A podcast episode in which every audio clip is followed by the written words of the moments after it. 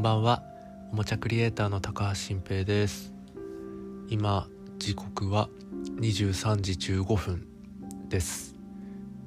夜遅い時間です。この番組は「こんばんは」とか言って夜仕様でいつも撮ってるんですけどだいたい昼に喋って録音してて夜に撮るのはもう初めてなんじゃないかなと思うんですけど、まあ、実際こんな感じの時間に寝る前に聞いてもらえたら嬉しいなと思って撮ってるんですがもうなんかだんだん涼しくなってきて僕のうちの周りはいつも昼間はセミがものすごい大きい声で鳴いてるんですが夜はさっきなんかスズムシみたいな音がしてあ秋が近いのかななんてことを思ったんですけど。はい。で今日はですねそんな中今までの人生で全身に鳥肌が立つとはこのことかって思ったまあ、ゾワッとした体験談っていうのを話してみたいなと思います。あこれ2つありましてもう全身に鳥肌が立ってもうわってなったっていう。まあちょっとなんでしょうね。まあ怖いというかまあゾッとする話なんでまあちょっとそういうの嫌な方は今す。ぐあのスマホの電源切っていただければと思うんですけどまあちょっと話してみたいです。はい、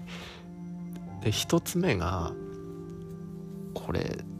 2009年か。2009年の話なんですけど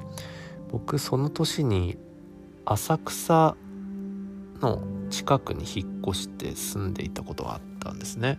浅草の北の方で。で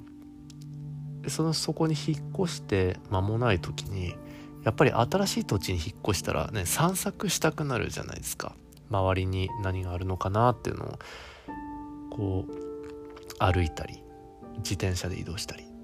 ていう感じで当時はその浅草界隈をうろうろするってことしてたんですけど引っ越して間もない時にこの近くには何があるんだろうって思って地図でいろいろとスポットを調べたら平賀源内の墓がある。ことを発見したんですよ。平賀源内って言ったらあのエレキテルを発明したことで有名なねあの日本史の教科書で名前を見る人なんですけどまあ僕もエレキテルって未だに何なのかよく分かんないですけど、まあ、電気発生装置ですよね。言ったら発明家の流れなので僕言ったらおもちゃ作ってる人間だから発明家の墓がある。これ縁起がいいじゃないかって思いましてもうそこにお墓参りに行ったらこれなんかパワースポットでなんかいいことあるんじゃないかなって思ってである日その平賀源内の墓に行ったんですよね。でそしたらそこは何でしょうね。佇まいとしては小さいんですけどちゃんと扉と門みたいなのがあってこう入り口みたいのがあるんですよ。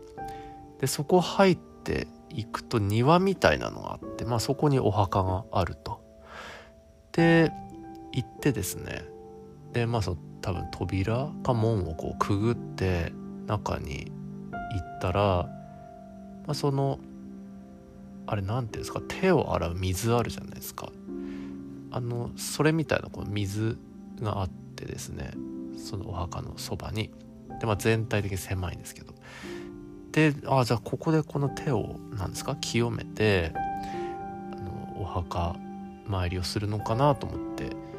でそこにこう、まあ、近寄ったらですねもうあれ何でしょうね。多分その時の記憶瞬間的な記憶で言ったら200匹ぐらいの蚊がブワッてなんかその水の裏かなんかわかんないけど気づいたら湧き上がって自分の周りをね蚊がブワーって囲んだんですよ。で僕まあ蚊が大嫌いなんでまあみんな嫌いだと思いますけど蚊に刺されるの大嫌いなんですけどその蚊が多分200匹ぐらいブワーってきたからもう全身鳥肌が立ってもう今話してる今もちょっと鳥肌立つぐらいででその瞬間にバッて逃げたんですよ。ちょっと悲鳴上げるとかじゃないんですけども悲鳴上げたぐらいの感じのなんか感情を今でも思い出すというかでももう墓どころじゃないっすよ。もう平賀源内どころじゃない。でもエレキテルどうでもいいからもう逃げてでそこから飛び出したんですけどもうその一瞬だけでもむっちゃ刺されて何箇所も。でまあほんととんでもない目にあったなっていうあのことがあったんですけどまああの時のことは今思い出してもまあねゾッとするっていう感じですね。はい。ででもう一つのその鳥肌事件が、うんまあそこから時が経ってああの結婚して家族できて今の今住んでる家に、まあ、引っ越してきた後の話なんですけど、まあ、その妻と子供が寝静まった夜中にですね僕が一人でリビングにいたらちょっとやばいぐらいの大きさの雲がまずスパイダーがね現れたんですよ。でまあその時点でもう結構やばかったんですけどもうでかいやつがあさっさかさっさか歩いてると。でこれはまあ多分別に毒蜘蛛じゃないんだろうけどこいつが家を動き回ったらもう気が気じゃないしなんか掴んでこれを掴んで外に出せるほどの男じゃないって、まあ、まあ思ってですね。でまあそう掴めるのと掴めないのって人それぞれあると思うんですよ。僕結構カエル大丈夫派なんですよね。だけどあのまあダメなやつはダメってことでちょっとその雲もちっちゃいやつはいつも掴んで外に逃がしてあげてるんですけどもうでかい雲はやばい。多分人生で一番でかかったと思うんですよね。それが家の中にいるっていうのはもうダメだと思いまして。で本来僕は結構生き物はこうまあ仕留めないで外に逃がしてあげたい。まあ何だったらちょっとそのまあこれ言ったらちょっとあの気分を害する方もいるかもしれないですけどゴキブリとかも掴んで外に出してあげるっていうやつなですよ。うん、でもこの雲はもう無理だと。掴んで出せないからまあちょっと本当申し訳ないけどやるしかないと思いまして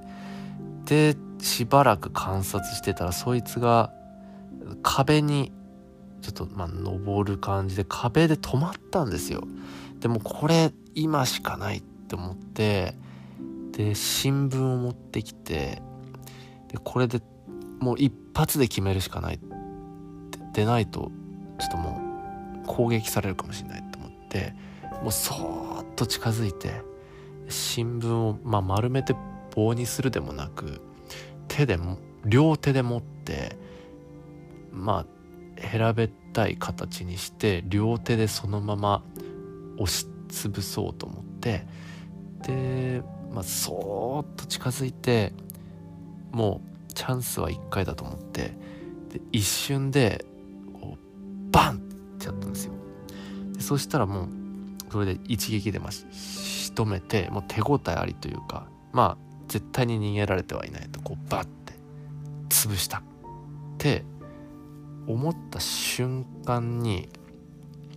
ふと見たらその手をね揃えてバンって押しつぶしたその両手をもう雲の糸でもうこの手錠のようにぐるぐるに巻かれてたんですよ